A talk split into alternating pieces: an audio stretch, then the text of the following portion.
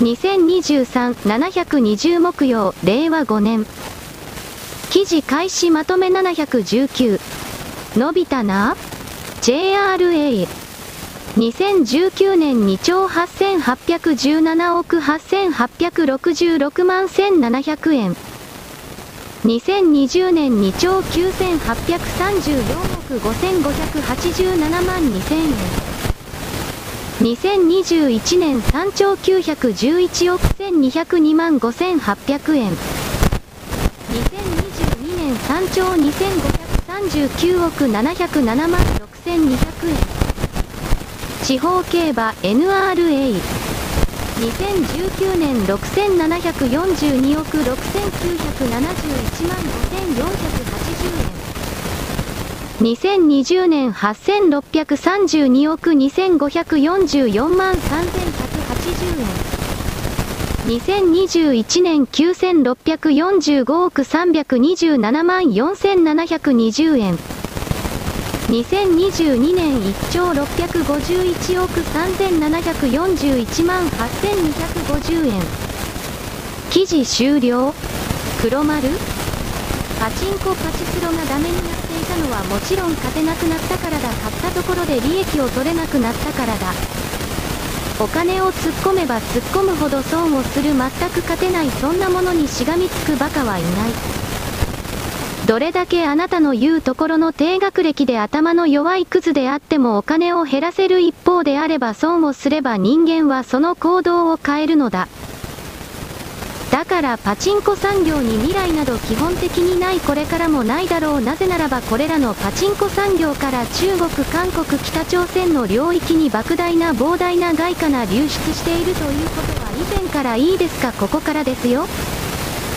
アメリカがそれを非常に警戒しておりこれを閉じるために日本政府に閉じさせるために様々な圧力をかけてきたのだということはあなたは気づいていたとは思うが知らなくてはいけない。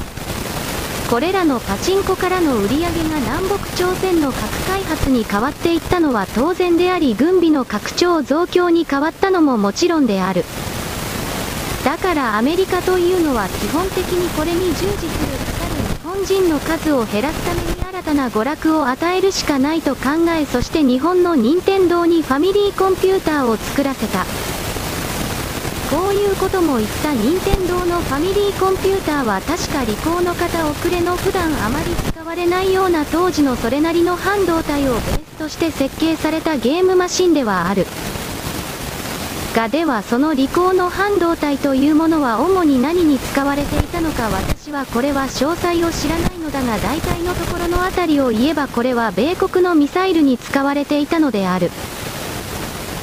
そしてそれらがベースのデタント中距離長距離核ミサイル削減交渉などによってお互いの米ソのミサイルの数を減らそうという流れになり、それまで米国にミサイル用半導体を納入していた利口に大量の在庫ができたもちろん日本から米国にあの当時も半導体は山ほど輸出されていたが名目上は例えばタイプライターのものであるとかコンピューター用であるとか、もちろん名目は違っていた。米国のそばが第三者がそれを受けてその第三者が堂々と米軍に転売していたこの構造がある。日米半導体協定によって日本を締め付けた米国はしかし軍のミサイルよ戦闘機に必要な半導体これはどうしても手に入れなければならなかっただから彼らは日本に与えていた最先端の技術を韓国や台湾に投げつけたのだ。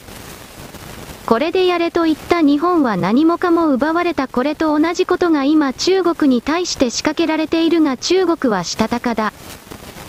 台湾を台湾の上層部を彼らのそばに取り入れることによって台湾を丸ごと手に入れようと本当に動いてるそして実際にそれは始まった。台湾の TSMC という世界最高の半導体企業が2ナノメートル3ナノメートルといったこれから5年後ぐらいの超超最新鋭の半導体製造工場の研究開発拠点はアメリカではなく台湾本土に置くと決めたことがそれに該当する。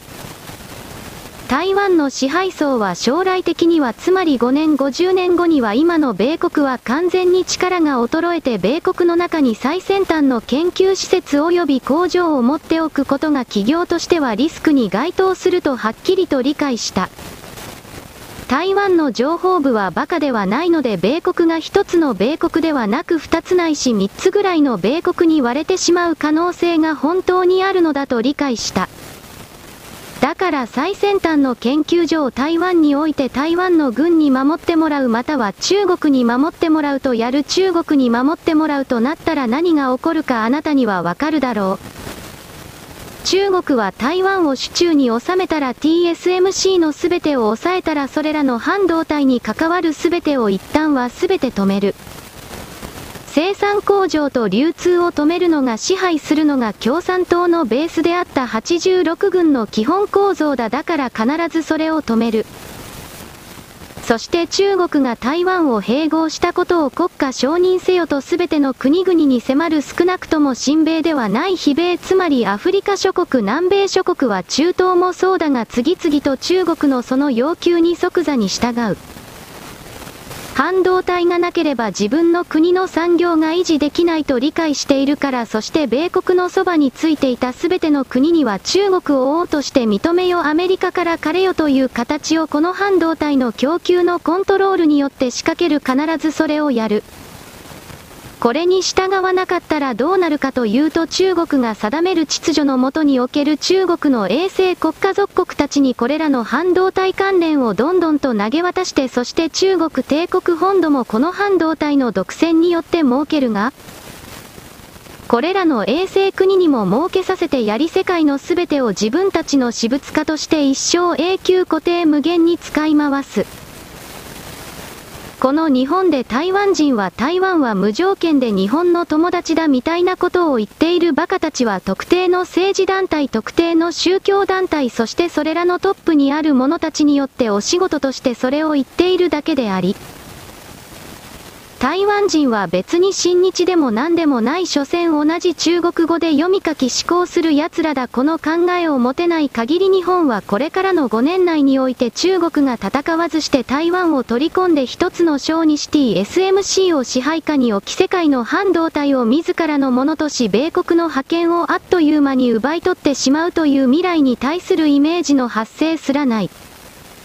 ぼーっとしているバカだ台湾の上層部が中国と握っているのは以前から言われていたことである。TSMC の会長だったが元会長が少し前に APEC だったか習近平首相と習近平主席と秘密裏に会談をしている長時間。もちろんこの中国が台湾を併合した時に彼ら支配層がどのような処遇を受けるのか台湾国民をどのように処遇するのかということにおける口約束だけにしか過ぎないがそれらの意見を交わしたのだろうというのが伺える。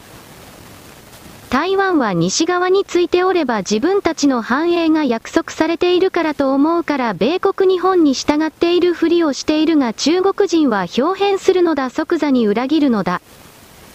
そのこと私は何度も言ってきたがあなたは未だにくるくるパーなので日体は有効永久不滅などといった台湾人の言葉に騙されている。バカかお前はそうやって何回騙されてきたんだということを言うけれど自分で自分自身に施してきた魔法を見つめていない自分自身を見つめていない劣等精神の塊が正義だとか平和だとかこれを偽装して、全体をとてつもないフィルターをかけてみるということを未だにやっているこれらのバカたちをまず何とかしなければ本当の意味においての日本の安全保障は確保できないそれ私は何度も言うのである。パチンコパチスロに関してはこの数字を見ればわかるように人々はネットで馬券車券を買えるようになったので実際に本当に金が儲かるのならそれをやる。パチンコパチスロに金を突っ込んでも時間が取られるだけで本当に一切儲からないそんなものを支える必要はない。そしてもう一つは SNS スマホゲームというかソーシャルゲームだあれも見返りがないけれど外側の素晴らしい素晴らしいだとかみんなやっているとかの言葉に乗せられてバカたちはこれに金をつぎ込んでいる。いずれにせよパチンコパチスロというものは用済みになりつつあるこのままで肌がソーシャルゲームの大部分が中間であり製造元が日本人から吸い上げた金を中国韓国国家に税金として納入しているという大きな仕組みを知ったときに、一旦日本の中でパチンコパチスロというもの営業させてそこから中国韓国に不正送金させる中国韓国の企業に株式投資させるといった形をやらなくてもソーシャルゲームというものは人民解放軍のサイバー部隊が持っているゲーム開発会社だから、直接日本円を吸い取ることができる。効率的だその意味においても中国人韓国人にとってパチンコパチスロというものは意味をなさなくなってきている。ある意味日本の中で偉い顔をしていたこのパチンコパチスロの事業に関わって政治的に自分には何の力もないくせに南北統一だとか何か色々言っていた例えばマルハンの会長であるとかそういうものももはや用済みになりつつある。これが中間北朝鮮儒教権益に関わるということであり利用するだけ利用されて30年間40年間ぐらい尽くしたのかもしれないけれども、最後には何もかも奪われて捨てられるというのであればその30年間40年間というものは全くの無意味の人生を過ごしたこれに他ならない。我々は私やあなたというものは生きるというものに対してこの概念に対して自分なりの言葉で考えてくるということを一切してこなかった。外からの言葉をそのまま忠実に再現するプレイバックする端末であればそれで良いと生きてきた。そしてこれらの記事というのは前述のパチンコのところでも述べたそのプレイバックする人たちが最終的にどうなっていくのかということ彼らの体験を観測している我々それが理解するか理解できるかどうか気づくかどうかこれを測定をもって全体を見られているのだということ私は一方的に言うのである。丸。記事開始マネー1715チェテウォン大韓商工会議所会長、SK グループ会長が米中紛争から始まった地政学的危機突破口で欧州連合 EU のような第4の経済ブロック構築が必要だと強調した。チェ会長は14日、最終ハビチホテルリゾートで開かれた第46回大韓商工会議所最終フォーラム経営トークショーで私たちが属する市場を他の市場と合わせて経済、エコノミー、ブロックを大きく作らなければならないとし、今は米国と中国が何らかのルールを強制すれば、私たちは抵抗する手段がなく、これを地政学的危機と言いますが、これを防御するには規模をそれらだけ育てなければならないと話した。経済ブロック形成の観点から北朝鮮との通行自由についても言及した。チェ会長は私たちが望むのが北朝鮮と経済的統一ではないだろう。1段階トランスパス相互通行だけ可能になっても片方が詰まっている島国を脱皮できると話した。続いて、こうなると陸上でヨーロッパまで行くことができる。物流だけでも一つの成長効果を生み出すことができると付け加えた。また、ここに日本まで一つにまとめると EU より規模が大きくなるだろう。日本ももうこの危機で私一人暮らしが賢明なものではないと感じるだろう、とし。EU が20年余りになってかなり多くの相乗効果が出るが、私たちもその形に行かなければならない。第4の経済ブロックを作るということはパラダイム転換程度ではなく、ソリューションを一度に作ることになる、と話した。記事終了黒丸この主張は日本にとっては何の利益もない韓国にとってのみ都合のいい言葉だとわかるだろう。日本の経済界の関係者にこんなことを言っても鼻で笑われるだけだこの話に真剣に乗ってくるようなバカというのはそもそも最初から朝鮮半島の関係者か工作員そのように決めてもよい。日本には TPP があるなぜ北朝鮮韓国などと同じ経済ブロック体を作らなくてはいけないのか？これは韓国の経済界が日本の金とリソースを使って日本の金すべてで韓国を儲けさせるために北朝鮮を開発するという名目が思惑が含まれている。これら薄汚く狡猾で邪悪な座標というものは自分の財布から1円も出さず相手を騙して、相手の筋ト労力と時間を費やさせてその上で利益だけは全て自分が取っていくということを繰り返してきた奴らだ。この地球上において根絶させなくてはいけない複数の存在の一つである私はそれを言う。このような代価を支払わない対価を支払わない意図はこの地球上にはもういらない。それを踏まえて彼らの言葉を再び見返すが ESK グループというのはもはや中国の完全なる子会社資本株式が中国共産党の関係者によって大分買われてしまっており、韓国由来の企業体財閥とは決して言えないものに変わっているので彼らの主張というものは一見韓国の利益になると見せかけてそれは中国共産党のさらにその中の少数の連中の利益を追い求めているだけということであるのにも気づかないといけない。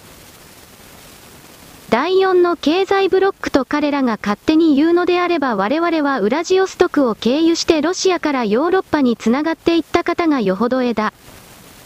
そういうことを気づかせないように朝鮮半島が朝鮮半島が日韓トンネルが日韓トンネルがとやっているけれど、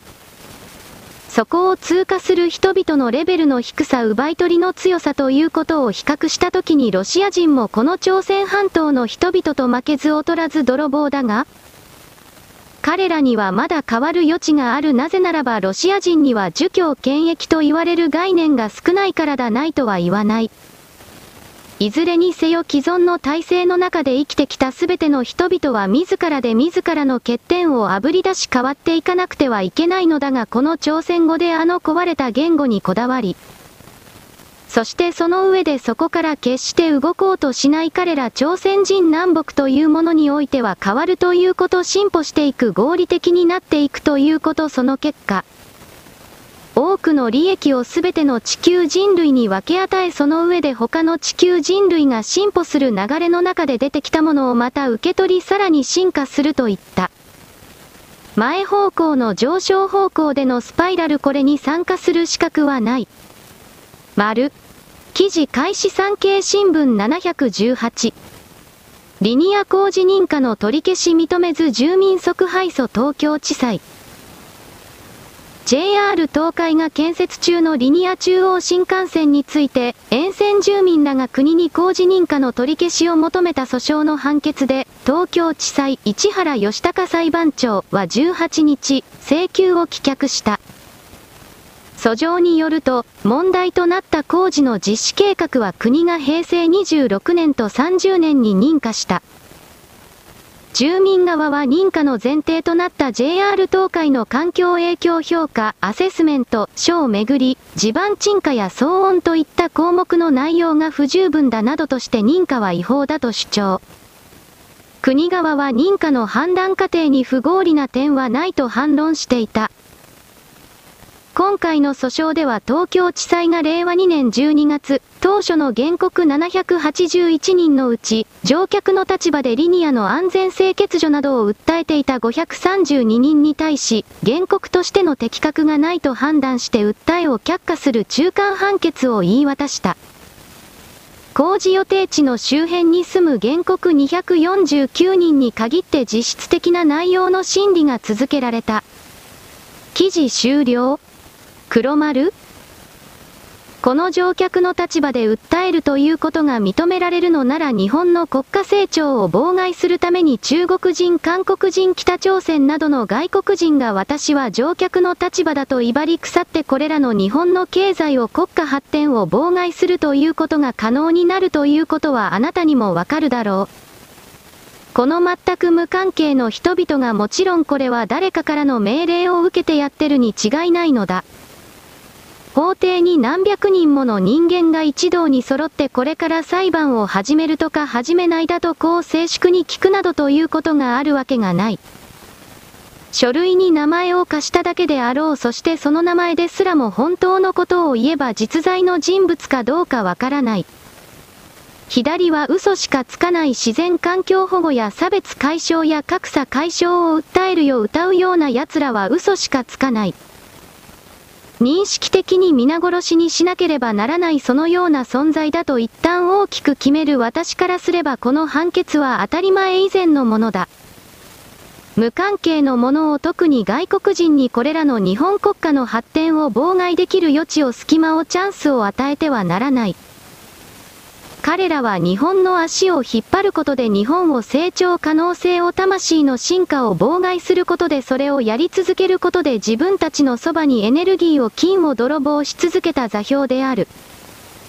もはやそのようなものを許してはならない我々はそんな存在がいるということに気づいていなかったそして気づいた。気づいた以上は行動を変える強い責任と義務があるだから私はこの判決は当然のことだとそうした言葉しか出さないのであった。丸。記事開始ヤフー714。溶接ほぼ不可能と言われたアルミステンレス接合、積層技術で高強度実現。三菱電機は、広島大学の山本元道教授と共同で、アルミニウム合金とステンレス合金という異なる材料について、積層製造 AM を応用して高強度に接合する新技術を開発した。アルミ合金と鉄系合金の相性は極めて悪く、溶接はほぼ不可能と言われていた。自動車や船舶、航空宇宙分野における軽量化や耐腐食性、冷却性の向上などの用途として応用の可能性を探る。記事終了？黒丸？こうした記事を読むと私は元気づけられる日本頑張れと本当に思うこれに関わる誰からも称賛賛美されないちやほやされない。しかし懸命に自分の与えられた課題自分の見つけた課題に取り組んでいる日本人に私は応援を送る。日本の世界は日本の社会はこうした実際に新製品新技術を作る人によって維持されている。繁栄や安定が維持されている決して左側のクズたちの人権弁護士やら共産党やらどうしたこうしたの口だけの奴らとは全く違う。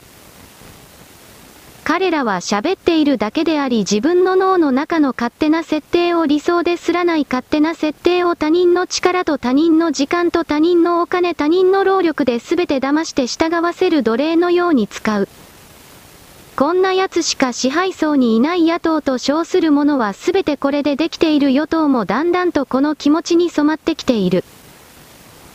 人間の社会というものは汗水垂らしてそれぞれが地道に誰にも評価されないがしかし地道に懸命になって働くすべての集積体総合の領域でできている。その中で自分世界他人何もかも分けて考えるような人々がそして分けたが上に自分なるものは優れているだとか進んでいるだとかそのような愚かなこと。何も実証できないような概念に憑依されてしまった人取り憑かれてしまった人がこの人間世界にたくさんの穴を開け、その総合的に一生懸命頑張っとろうとしている全体領域からエネルギーを空気を風船から逃がすように抜くための作業を必死になってやっている。彼らは覚醒とやらを目指すためにやっているがそれははっきりと言わなくてはいけない。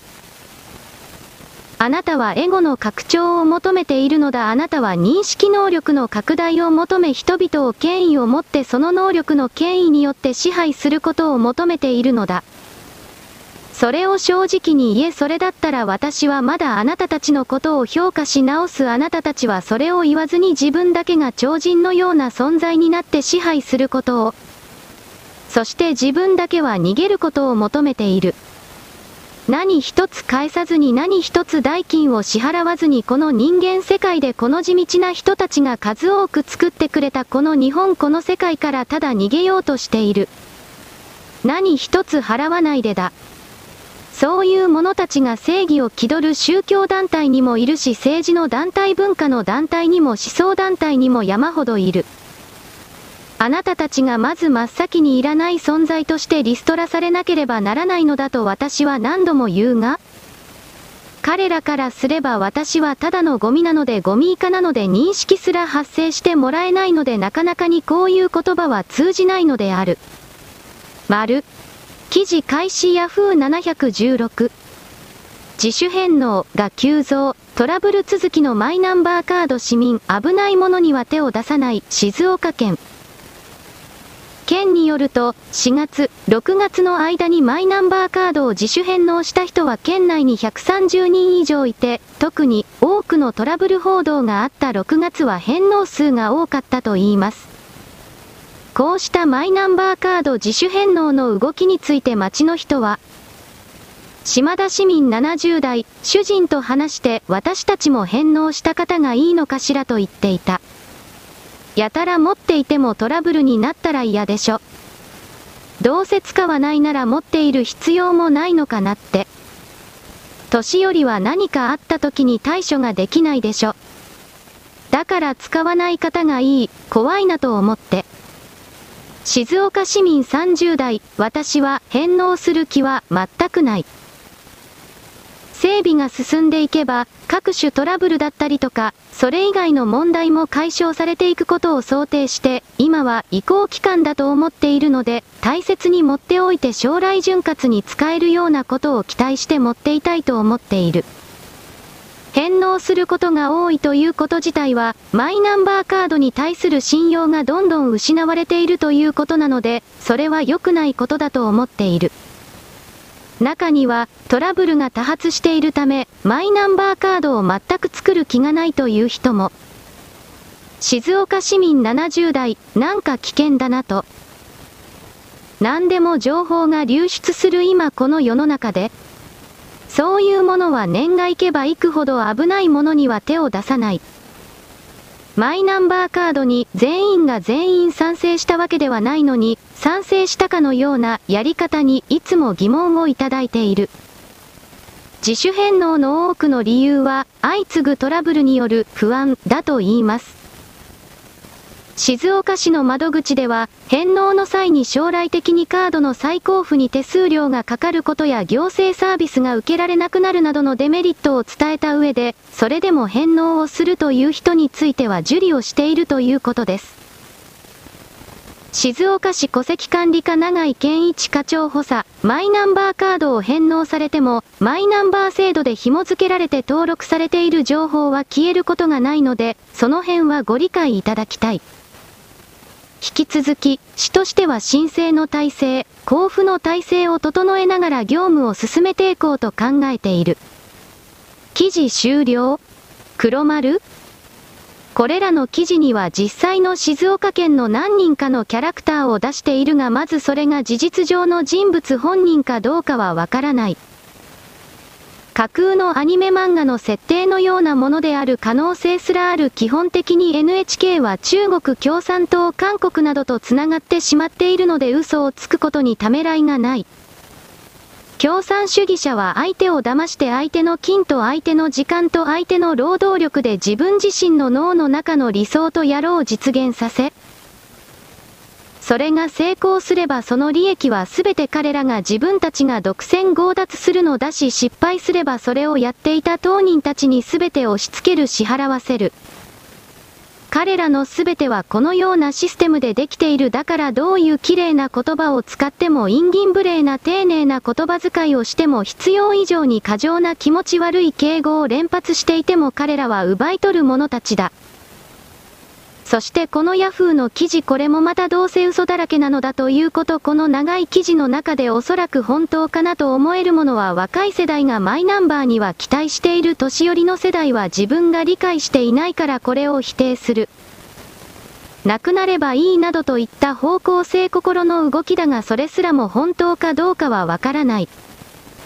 実際の数字を出していない出せていないものの記事を我々はもはや採用してはならない見てはならない全てがどうせ嘘なのだ。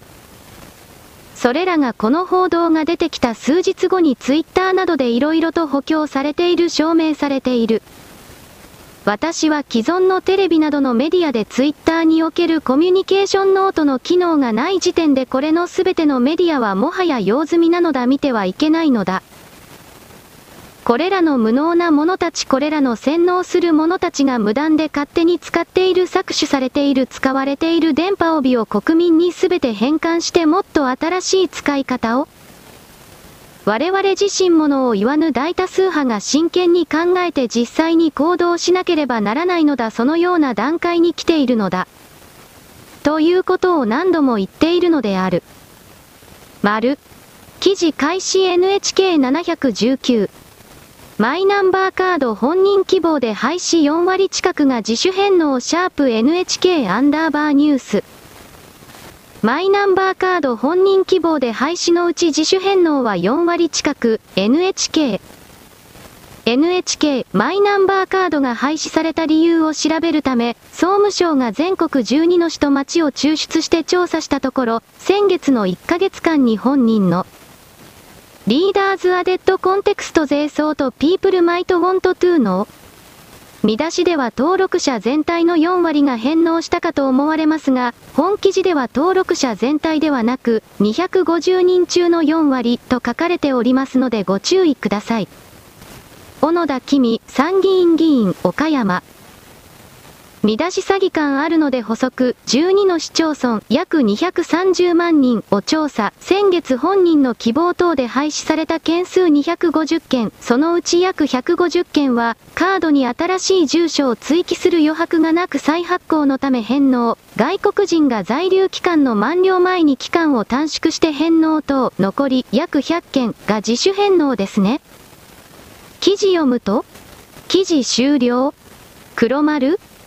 返納した返納した政府が悪い政府が悪いと言いながら230万人を調べてたった100件しか返しているものがいない返納者がいないこれが全ての事実だ。ということは前述の記事というものはおそらく根元から何もかもが作りごと嘘だったということだから私はこれらのインタビューに答えていた人物とやらも NHK が Yahoo が何もかもがとにかくマイナンバーに反対するために作り上げたでっち上げのものだろうなと睨んでいるのである。マイナンバーをされると何が一番都合が悪いのか偽装口座第三者偽物の人間をたくさん使っての不正送金が入金や出金ができなくなるということこれに尽きる。私は前回前々回共産党という組織が個人現金で年間80億円の売り上げを上げているということをばらしてしまった ABC 審委員長が、ということを言ったそれらの金が本当に個人とやらで構成されているものかどうかあなたは考えればわかるだろう。そんなものの背後に中間北朝鮮アメリカいろいろな国の極左たち優勢主義者たちとにもかくにも少数の支配者が大多数の全てを家畜支配奴隷コントロール従属隷属させて、それは当然だどのような時に殺そうがそれも当然だなぜならば我々は神なのだからなどというこうした人々の切れ端である機械の末端であるということに気づかなければならない。最近の神を受賞する人たちは前は神の眷属真の部下の天使を気取っていたがもはや今は恐ろしいことに自分自身が神であり、肉体というからに受肉した状態であり自らは死んだら神の展開に帰るのだと本気で思っている暗示をかけているような者たちが少数の支配層の中にどんどんと生まれているということをあなたに言う。そして彼らの言う神というのは悪魔サタンである悪魔教というのはそういう構造になっている。彼ら自身がその悪魔教と言われている神と崇める座標との伝達が連絡経路が大いた乱されてしまったのだろういつの間にか彼らの肥大化したエゴが自分自身を神だと思うようになった。私はそのあたりではないかと勝手に睨んでいるが今の人間世界というのはそこまでおかしなことになっているのだということを私は一方的にあなたに伝えるのである。丸。記事開始ヤフー719。韓国の25、49歳男性の半数近くが未婚であることが分かった。結婚件数が減り、出生時数が急減したため、昨年の出産率は0.78人まで下がった。統計庁が11日発表した少子化と韓国社会の変化によると、2020年25、49歳の人口のうち婚姻経験がある男性は52.9%、女性は67.1%だった。統計庁は婚姻経験を調査時点で配偶者がいたり、過去に離婚または死別した経験がある場合と定義して調査した。2020年の婚姻経験の割合は10年と比べて男性は11.8ポイント、女性は10.3ポイントそれぞれ減少した。10年間、男女ともに未婚の割合が10ポイント以上増加した。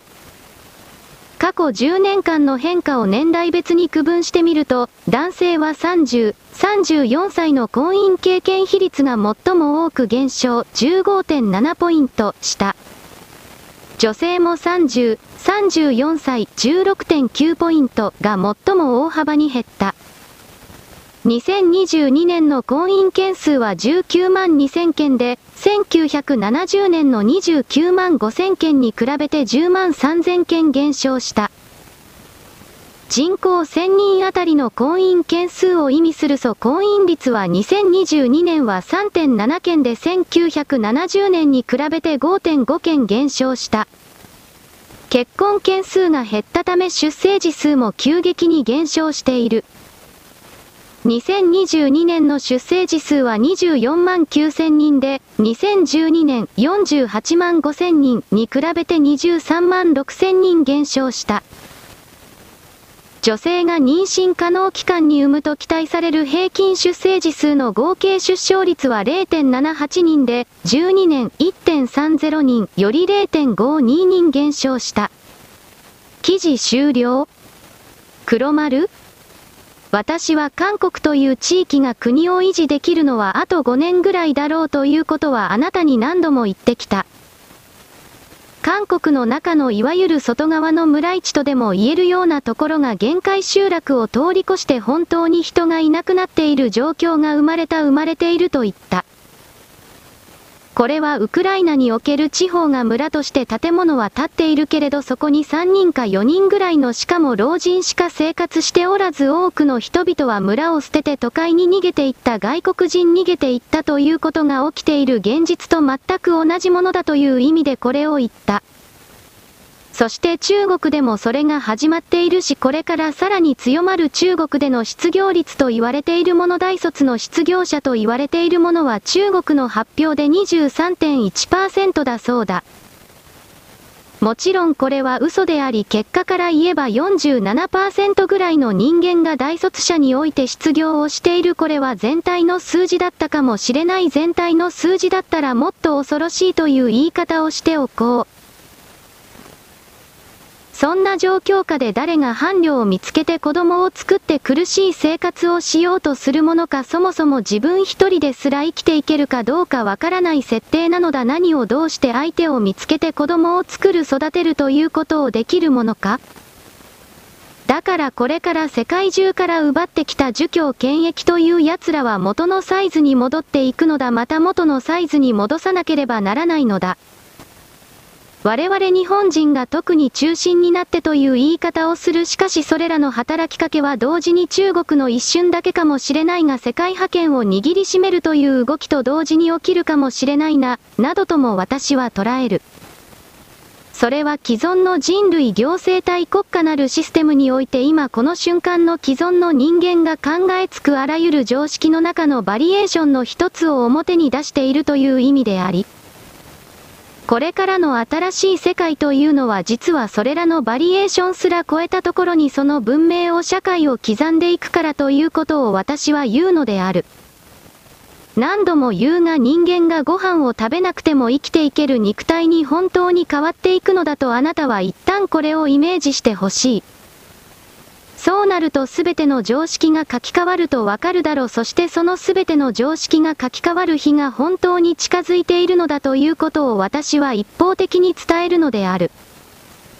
責任を取らず強制だけで自分の自尊心を大きく見せその上で他者から奪うことしかしてこなかった座標の全てがこれから消えていく自ら地球を去っていく。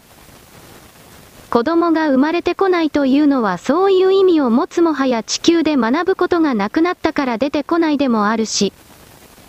もう一つ言えば地球という大きな惑星座標に拒否されているから出たくても出られない。この概念も当然ある彼らは古代から奪い取りすぎた儒教権益はそしてこれから宗教権益における同様な動きも始まるだろう私はそのように見る。人類の中にある常識というものその全てをあなたは一旦なんとなくでいいから自分の中に提示して。それらが本当に人間自身が求めていたことかどうかということ精査しなければならないそれは第三者の誰かなる存在が求めていたことではなかったかと気づかなければならないのだ。丸。記事開始総文集718。中国の街、放棄市民が車を投げる https コロンスラッシュスラッシュツイッター。コムスラッシュ3キースナイズスラッシュステータススラッシュ167系5103兆3323億8452万6338ビデオ1 Readers added context。このシーンは、2017に公開された映画、ワイルドスピードシリーズの8作目、 Fate of the Furious、The Fate of the Furious のスタントシーンです。 Screen Rant com slash Fast Furious 8、ツイートされているクリップは、フランスの暴動事件を煽るフェイクとして広まっているもので、先日 Newschecker からファクトチェックを受けています。それによれば撮影現場は、米国のクリーブランドとされています。 Newschecker？in、ファクトチェックスラッシュ201。記事終了？黒丸？中国人及び南北朝鮮人というのは世界を記述する言語の使い方において嘘から入る。事実から入らない。脳の中にあるこうでなければならないだとかこんなことはあってはならない許されないといった彼らの都合の良い自尊心僕の考えた最高世界そうしたものでなければ認めないのだと彼らは心の中で決めてしまっている。ので基本的にこのような大衆空間の中で際立って取り上げられるような座標においては嘘しかつかない。この総文集という男は有名だそうだ私は知らないがしかしその彼は中国人儒教権益の人々の特性通りにツイートのほどほぼ全てというか全部を嘘で構成している。実に中国人らしいあり方だなと私は思った。彼は何か経営コンサルタント的なことをしておられるそうだ。だから売名行為に十分に役に立ったのだろう今までは。しかしコミュニケーションノートシステムができてそして明らかに嘘をついているということが暴かれる流れになると彼の発言が嘘で構成されているものだということがどんどんとバレる。露見してしまうそうなった時にツイッターでほら吹きどんどんをやっているということそのものがマイナスになる。しかしこの総文集というところにはまともな情報チャンネル彼に何かの情報をくれる人などただの一人もいないのでどこかにあった情報を引っ張ってきてかっぱらってきてそしてその場限りの注目を集めるというやり方つまり過去のツイートにおいてもほぼ全てが嘘で構成されているのだろうと判断せざるを得ないが、そうした生き様がコミュニケーションノートによってこの人物は信用信頼に値する存在ではないと判定され、それを数多くの人々が目撃することによって観測することによって彼自身の商品価値が下落する中間北朝鮮を含める儒教権益に関しては、これらのメンツというものを潰すやり方の様々なバリエーションチェンジが一番答えるようだ。この総文集という男に関する嘘の発信はやや減るだろうなと私は捉えるが日本国内における例えば望月磯子などに代表されるような極左マルクスレーニン主義者たちというのはその動きをどうせやめないだろう。あのスターリンですら言っているレーニンだったかもしれないが、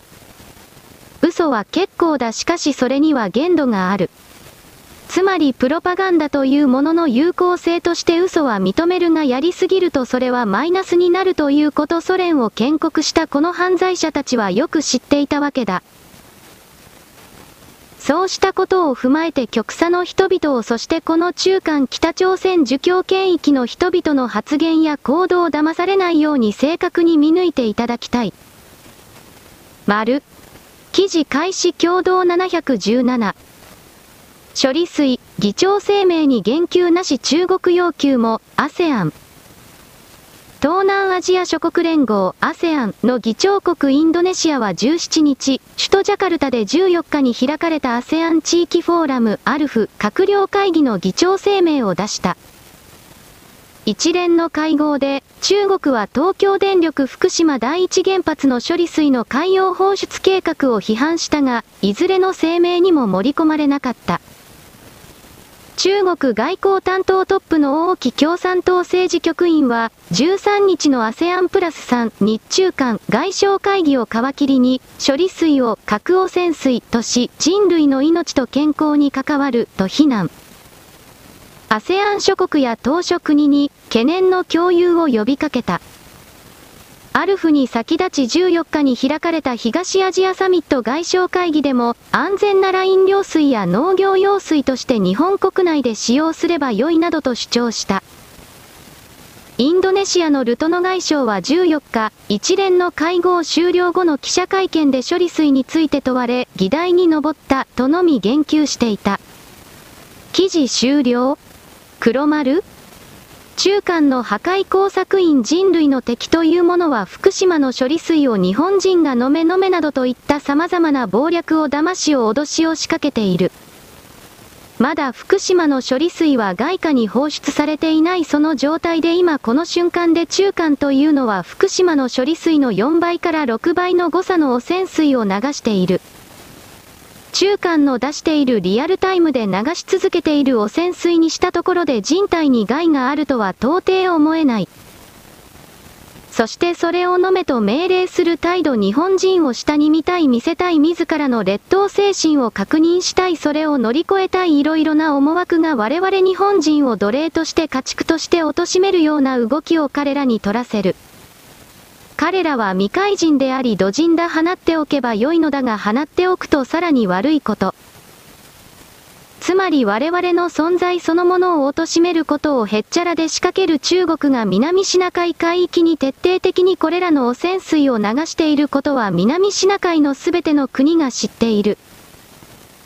知っていてそれに同調するということは同様にフランスや米国やあらゆる原子力発電所を持っている国々に同じように非難しなければならないということが始まるのでありそれに乗るわけにはいかない。中国は自国の国民に向けて自分たち共産党政府が優れていて正義であって正当性があるということを常にやり続けなければ滅んでしまうような奴らであり。滅べば良いと私は痛切に痛烈に願っているが思っているが希望しているがしかしそのようにはならない。これらはくだらない人間の精神と精神とのぶつかり合いたい消滅の動きであろうともわかるけれどしかし私は彼らの言いなりにはならない。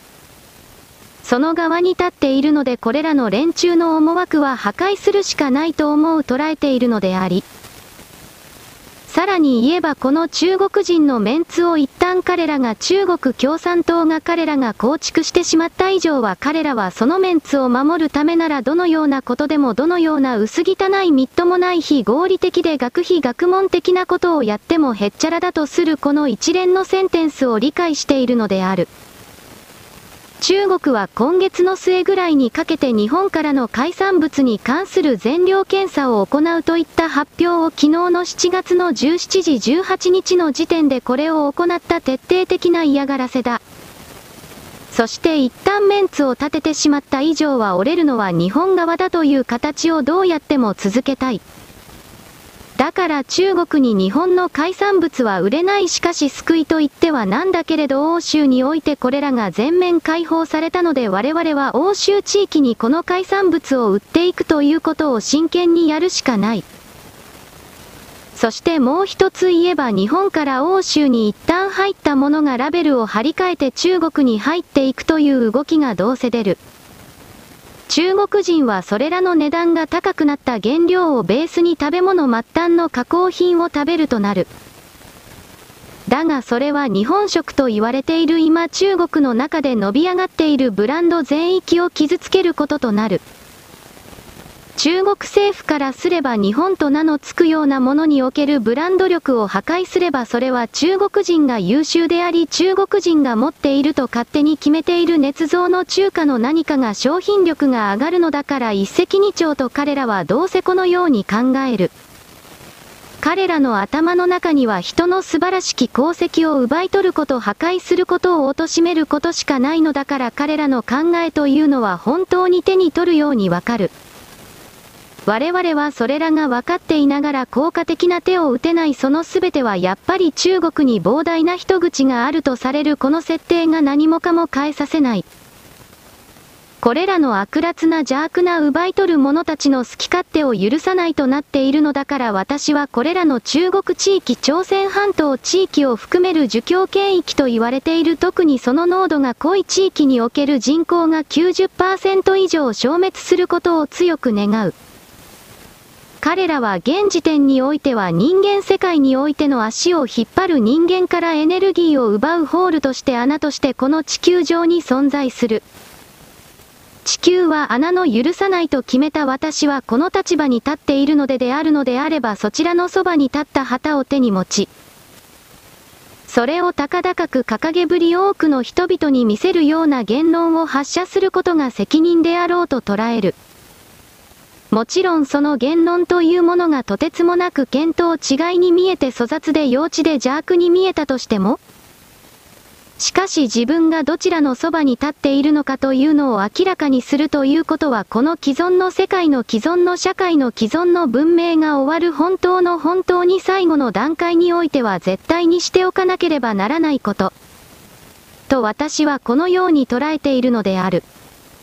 丸。記事開始ヤフー719。山梨県南鶴郡道志村。富士山のふもとにある富士川口湖町までおよそ 25km の場所にあり、村内には渓流もあるため、この時期は多くのキャンパーが訪れる。中でも、道の駅同士は、特産品も多く取り揃えられていることから、観光客の人気が高い。そこの駐車場には EV 電気自動車の増加もあり、急速充電設備が完備されているのだが、3連休の最終日である7月17日の昼に、現在、機械内高温異常のため充電不可です。ご不便をおかけいたします。時間が経つと復旧しますが、本日は気温が高くどれくらいとは言えません。申し訳ないです。の張り紙があった。その日の気温は33度くらいだったと思います。昼頃にエラー表示が出まして、使えなくなりました。2022年でしたか、同じような状態になった記憶があります。それ以来ですね。常連の観光客さんが充電できなくて困っておられましたが、まだ電気残量に余裕があったようで、富士吉田市まで行かれて充電されたようです。道の駅同士の関係者。この充電設備は道志村役場が管理しているという。担当者に話を聞いた。充電器の内部温度は40度になっていたようです。温度が下がり、15時には復旧したとの報告を受けております。原因は暑さにあると思うのですが、平成20、2008年に導入した機械なので、老朽化も関係しているのかなと考えています。ならばメンテナンスを、となるのだが、実はメーカーが倒産していて、それもままならないのだという。道志村役場は夏休みも近いことですし、メンテナンスも含めて今後のことを早急に考えたいと思います、と語る。記事終了黒丸世界のすべてを電気自動車オンリーにしてしまうと間違いなく電気の量が足りないだから本当はそれらは安定的に供給する火力や原子力発電所をたくさん建てなければならないのだがそれはしてはいけないという。では彼らは何を言うかといえば太陽光発電所と風車などを使えという。ところが原子力発電所1機2が発電する発電量というものを同じ太陽光発電で賄おうとすればとんでもない面積が必要になる。そしてそれらはなおかつ雲の日雪や雨の日などは一切発電をしない非効率も甚だしい。再生エネルギー事業はどうのこうのという人々はすべての国民の人類の安全を願っていない自分さえ儲かればそれでいいという原理で動いている。そしてそれらの不安定な太陽光を中心とした再生エネルギーというものを前に押し出した時この記事にあるように電気自動車をメインに使っているような社会は終わる壊れるし終わる持続不可能だ。そういうことが分かっておりながら持続可能な社会だとかどうとかと嘘をつくこれはひとえに我々庶民のそばがそれら詐欺師たちの動きを見抜いてこなかったからだ。声を大きくしてふざけるなこの泥棒野郎死んでしまえと言わなかったからだ。これからはそれを言わなくてはいけない泥棒を野郎を生かしておいてはいけない。我々は公然と立ち向かわなければ持っているものすべてを奪われる時間もエネルギーも自分の人生の意味もすべて。そういうことを私は許容しないあなたは知らない色々と言葉を作ってほしい。脳の中で自分の言葉を作ることぐらいはそれぐらいの時間は人間には許されているのだ。丸。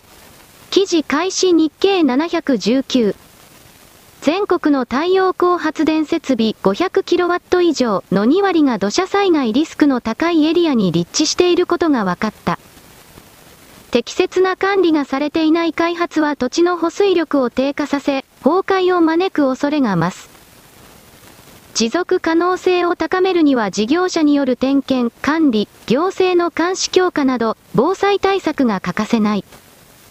記事終了黒丸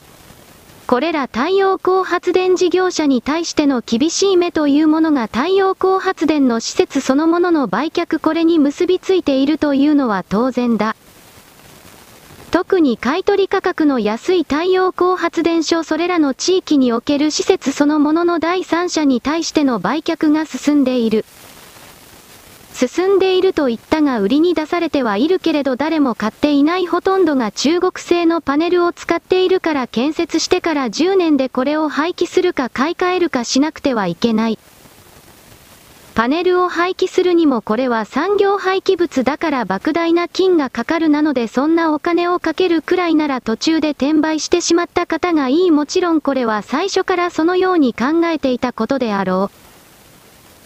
これら太陽光パネル発電所風車もそうだけれどこれらの方がいわゆる内燃機関の火力発電所よりもはるかに環境破壊につながるのだという本当の事実を我々庶民が全く知ろうとをしてこなかったので特に中国韓国が日本の国土を侵食し、そして電気買取システムとやらを悪用して日本国国民からなけなしの金を奪っていった泥棒していたというこれらの動きにストップをブレーキをかけられなかった。これは一重に自分たちがいつも被害者だと主張だけするしかしそれすら行動も変えない我々名もなき大衆の大きな責任としてある。だからせめてまずこれらの太陽光パネルであるとか風車も含めるがとてつもない環境破壊につながっているのだという理解これをまず得なければならない。太陽光パネルに関してはそのエネルギー効率の悪さから良いことなど一つもないということが最初から分かっていたのだけれどそれでもその当たり前を主張する人たちに対して、マスコミ左が各社中間の犬たち民主党などを支持するような泥棒たちはまるで人類の敵かのようにこうした主張者たちを黙殺し攻撃した。それらを許したのも我々名もなき庶民が何一つ勉強せず知識を得ようとせず喜んで騙されようとしてきたからそのような状態になったのだと知らなければならない。これら太陽光パネルの付けを未来の子供や孫たちに背負わせてはならない愚かな決断をした世代はそれを責任を持って回収しなくてはいけないのだ。これからもこの太陽光パネルメガソーラーパネルを販売しようとする中間それらの息のかかった連中の動きが増える。これをおそらくは民主党関連に関連するマスコミメディアを一切伝えないそれを踏まえて我々がどれだけ深刻な詐欺泥棒に引っかかってしまったのかということをまず知らなければならない。中国製の太陽光パネルは10年しか持たない日本製のものは20年だそしてアメリカ製のものは値段が高いけれど40年持つ。ということは中国製のパネルを前提として作られているこのメガソーラーというシステムそのものは最初から使い捨て最初から転売最初から途中で逃げる計画されていた泥棒の計画が作られていたこの観点すら持てないのであればそれら我々名もなき大衆私あなたは一生騙され続ける生まれ変わっても騙され奪われ続ける私はその立場には立たないそのような状況を許容しない。そうしたことを踏まえて今まで気づきもしなかったあらゆる何事かに気づいてほしい。一番簡単なことは日本の外側は基本的には奪い取る奴しかいないということなのだ。もちろん日本の中で日本で生まれて日本語で読み書き思考している奴においてもそういう系統のもの入るけれど日本の外側は基本的に全てこの奪い取る奴らがベースとなっている。我々は泥棒の海の上に小さくポツンと浮かんでいる真っ当な小島だ綺麗ことの言語で構成されている小島である。そうした概念を私はあなたに伝えておく。丸。記事開始ヤフー719。危機一髪、背を向けて逃げたら熊にタックル、やれらた、と覚悟した瞬間、飼い主の命を救ったのは愛犬の勇気ある行動。何か黒いものが向かってくるところで、あっくまだな、と思って。あんまり近くまで来たらこれはまずいと思って、キビス返して、反転して下に逃げたんです。黒いものの正体は、体長1メートルほどのクマ。とっさにクマに背を向けて、逃げ出した岡崎さん。すると、後ろからクマが追いかけてきたのです。岡崎菊夫さん。10メートルくらい走ったのかな？ここら辺でどうも、熊にタックルされたみたいで。ここで転倒したんです。その時に、これ流行られる、と思って、覚悟したんですよ。背中から脇にかけて引っかかれ、地面に倒れ込んだ岡崎さん。まさに、絶対絶命となったその時。愛犬のあんちゃんが、熊に向かって必死に威嚇したのです。Https コロンスラッシュスラッシュ i イ。ムガーコムスラッシュアド 5ROG png 記事終了。黒丸。私はあなたに常々野生動物は人類の敵だ。私はあなたの明確な敵にこれからさらになっていくということを何度も言っている。それは結局人間の数が減ることによって人間の生存環境生存権にこれらの野生動物が染み出すように侵入してきて我々の食べ物を奪うからそして我々の命を害するからに他ならない。私はペットを飼っている人の気持ちは正直理解できないがそれでもこの記事にあるように人間と共存する代わりにきちんと仕事をするのであればこれを評価する。例えば犬はこの記事に見られるように何かあればその主人を体を張って守る。まあ犬だから体を張ってといったところでできることは限られてはいるがやらないよりもそれをやってみせる実際に行動するという動きが大事だ。それがたとえ犬畜生動物であっても大事なのである猫に関しては一方的に猫ちゃん猫ちゃんと言ってるようなくるくるパー後天的知恵遅れが本当に多いけれど。単純に猫はネズミを取るあなたは田舎の農家の周辺を回ったことはないだろうが大体は猫を飼っている地域が多い。その地域においては実は野ネズミが田んぼにネズミがいっぱい出てそれらが家の中に入り込んできて大変なのだ。だから例外なくという言葉を使わないけれど猫を飼ってるうちが本当に多い。そしてそれらは鑑賞用ではなく仕事をしてもらうために飼っているのである繰り返すがそれらの猫は頻繁にネズミを取っている。そのような形で結果として人間の役に立つ仕事をしている犬猫この概念が大事だ。そういうものであるのなら我々は私は共存という言葉に関連するような何かをこれらの動物に向けてやっても良いと捉える。丸。オデッサ港でのロシアの攻撃によって小麦の出荷が止まる。これはアフリカ各国と言いながら EU が泥棒していたということが明らかになったので、プーチン大統領が遠慮なくこれを破壊した、と捉えても良さそうだ。食糧危機の示唆があった。近未来、つまり来年とかのレベルで。そしたら再びコオロギ食だとかの概念が出る。騙されないでいただきたい。食うなということだ。他にも植物由来とか言いながら、それを使った腎臓肉とやらの加工食品の肉もどきの宣伝も情報流通もやたら増えた。これもコオロギ食と同じような構造というか同じものであろう。人間の遺伝子を外からの食べ物の摂取によって組み換えるというゲノム改変の何かが入れ込まれている自称食品というものがこの食糧危機の流れの中で必ず出てくる。騙されないでいただきたい。食ったら死ぬぞ。長い期間をかけて。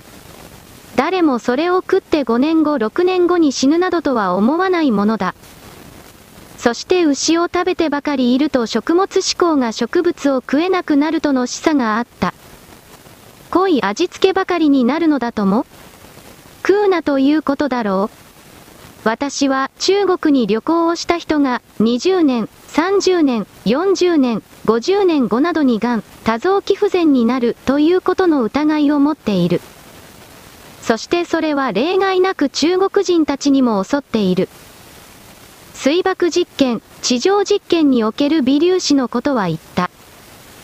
昔の NHK シルクロード特集に関わったスタッフや人員は、癌や臓器不全に陥っているのではないかという情報のことも言った。30年も40年も経過して、だ。